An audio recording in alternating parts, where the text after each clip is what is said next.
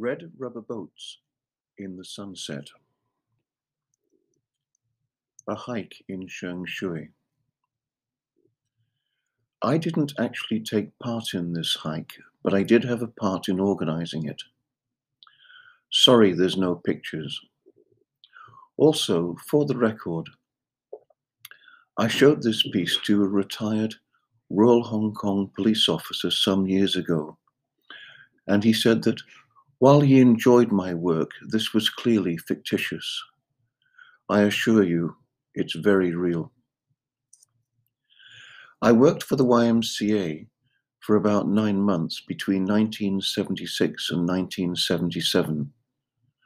One of the interesting things about working at the Y, which made an otherwise mundane job enjoyable, was the variety of personalities that you came across. The Y was then, and is now, very much a commercial enterprise. Any resemblance to the original YMCAs that tried to promote Christianity was long gone. The people in the program department, however, had other plans. No opportunity was passed up to conduct a non denominational outreach aimed mostly at young people, but also at anybody else who might be interested. The hierarchy in the form of the General Secretary was not overly impressed with this, but as long as they kept the noise down, he let them get on with it. One of the movers and shakers in the program department was a man called J.K. Some years earlier, he had gone to one of the outreach programs with the express intention of causing as much disruption as possible. He made the mistake of actually sitting down and listening to the sermon and ended up becoming a born again Christian. JK now lives in Canada and is an ordained minister. then there was Alan.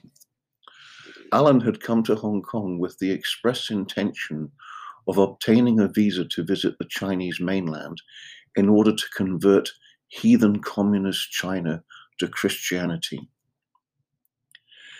It must be remembered that in the 1970s, unlike today, you couldn't just walk into the China Travel Service and get a visa. Visas were only handed out to legitimate businessmen or tourists traveling on CTS organized tours. The rules were stringently laid down and followed. Therefore, when Alan was asked for the reason for his intended visit, they were not too impressed with the answer that the sole purpose of the trip was to convert the country to Christianity. Alan tried again and again to get his visa, and eventually his name was posted in every CTS office in the territory. It got to the point where he couldn't even get in the door. Not surprisingly, Alan ran out of money and applied for a job at the YMCA. I don't recall now what his actual job was, but he could always be found at the program department. I know very little of Alan's background. He was a gentle soul who had trained as a carpenter. He had the habit of speaking to everyone as, as if English was not their first language. A conversation with Alan could be quite painful, as when he said, it, said to a friend of mine, Alastair, are you a Christian? He was shocked when Alastair told him he was a Buddhist. Alan made no bones about his intention of converting mainland China to Christianity, and everyone took his promise to leave soon with a pinch of salt.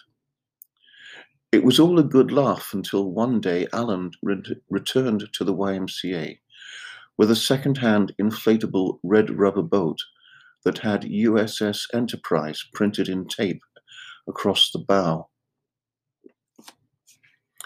Things went on as usual for a week or so until one day Alan came to my room and announced that he was leaving for China the following morning. He asked me what I thought would be the best place to jump the border.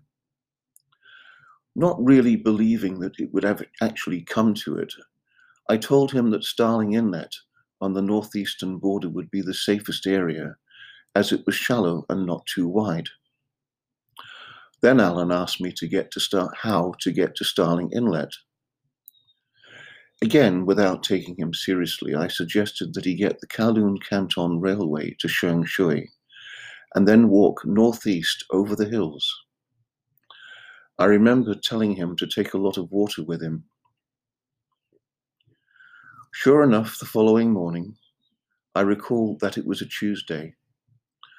Alan came to my room to bid me farewell.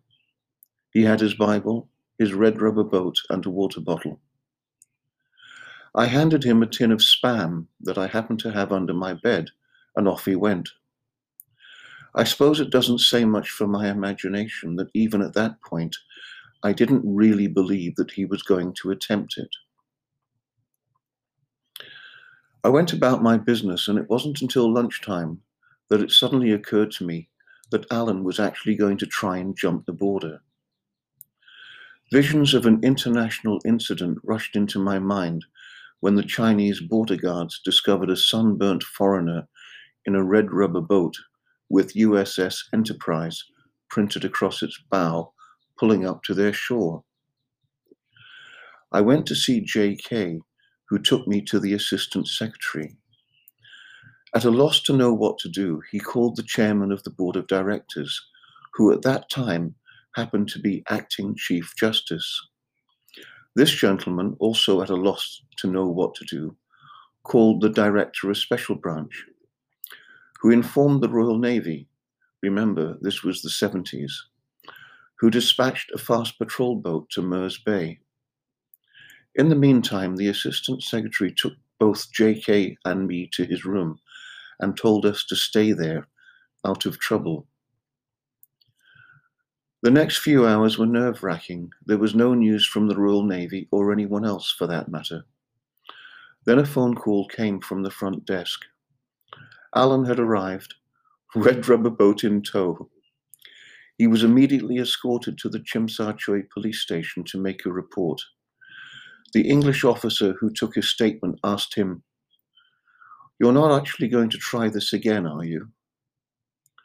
Although I wasn't there to hear this, in my mind I can hear Alan when he said, Yes, I am. Alan was brought back to the Y and for some strange reason placed in my care. I took him to my room and gave him a cup of tea. Then he told me what had happened. And finally, here is the hike. Following my instructions, he had gone to Sheung Shui and struck out north over the hills. Very soon he was completely lost and had run out of water. It was at that point he ran into a Royal Hong Kong Police Force village patrol unit. In his own inimitable fashion, Alan asked them for directions to Starling Inlet, and these very helpful officers not only pointed him in the right direction, but also refilled his canteen for him. Apparently, it never occurred to them to ask this red faced foreigner with a red rubber boat under his arm why he wanted to find Starling Inlet. Alan, for once, had the sense not to volunteer the information. Fortunately for him, the Hong Kong government, and me in particular, he very soon became lost again. Out of water, exhausted, and sunburnt to a crisp, he decided to leave the Christian conquest of China for another day and made his way to the nearest road, where he found transportation back to Sheung Shui and thence to Chim Chui. When he arrived, he noticed that it was only 12 noon, and rather than waste the day, he decided to go to Repulse Bay to play with his boat. Less than five minutes' walk from the YMCA, where he had managed to create virtual bedlam he boarded the Star Ferry, completely oblivious to the trouble he had caused. At least we had him back safe and sound. Eventually, a report would have to be made to the General Secretary. But as that rather uncompromising gentleman was out of town for at least another week, that event could wait. It was decided that Alan should sleep in my room that night, so I could keep an eye on him and more importantly, his red rubber boat. So I made up a makeshift bed for him. I had put out the light and settled down to sleep when Alan cleared his throat to say something. You know that tin of spam you gave me? Yes, I said quite innocently. It was bad,